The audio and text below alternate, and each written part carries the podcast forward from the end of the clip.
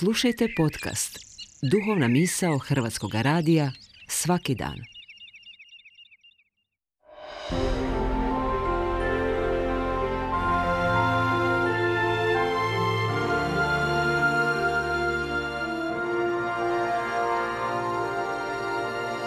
Duhovna misao. Urednica je Blaženka Jančić.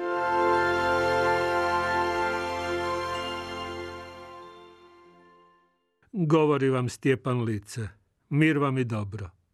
Sveti Antun Padovanski živio je u srednjem vijeku, u vijeku kojega se olako naziva mračnim, a koji su svojim životom i vjerom obilježili mnogi sveci koji su, kao što to sveci čine, nadrasli svoje vrijeme, nadrasli prolaznost. Sveti Antun pridružio se svetome Franji Asiškome i njegovoj subraći, ponesen njihovim evanđelskim životom i žarom, već kao svećenik, k tome i osobito učen.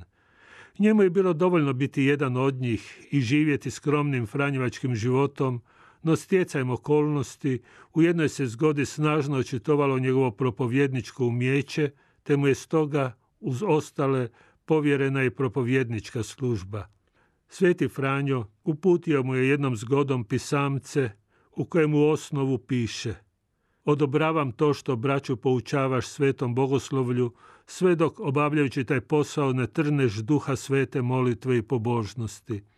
Život svetog Antuna, kao i sve što je bio i činio, bilo je prožeto upravo duhom svete molitve i pobožnošću kojima je dotaknuo i pokrenuo mnoge.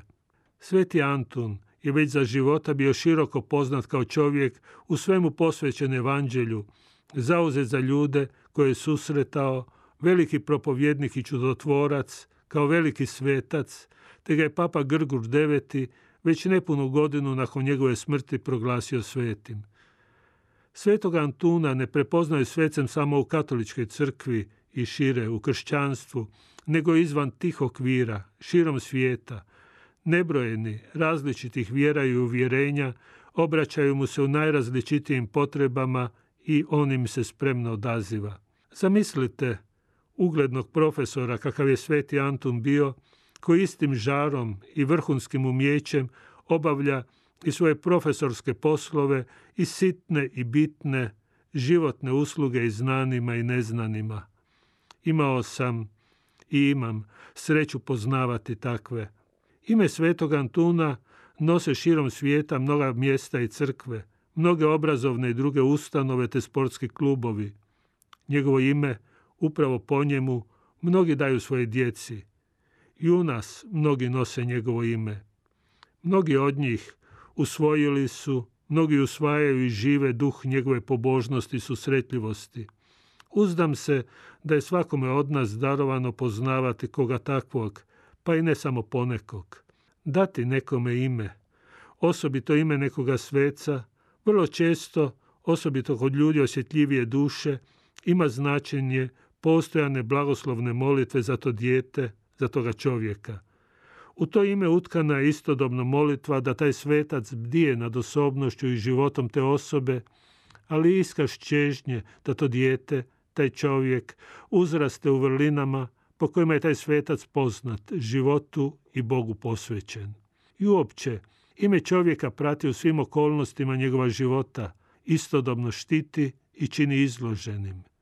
Ime je poruka koje životne želje nekoga prate ili barem što je u nekom trenutku njegovim roditeljima, odnosno onome tko mu je ime nadjenuo, bilo važno.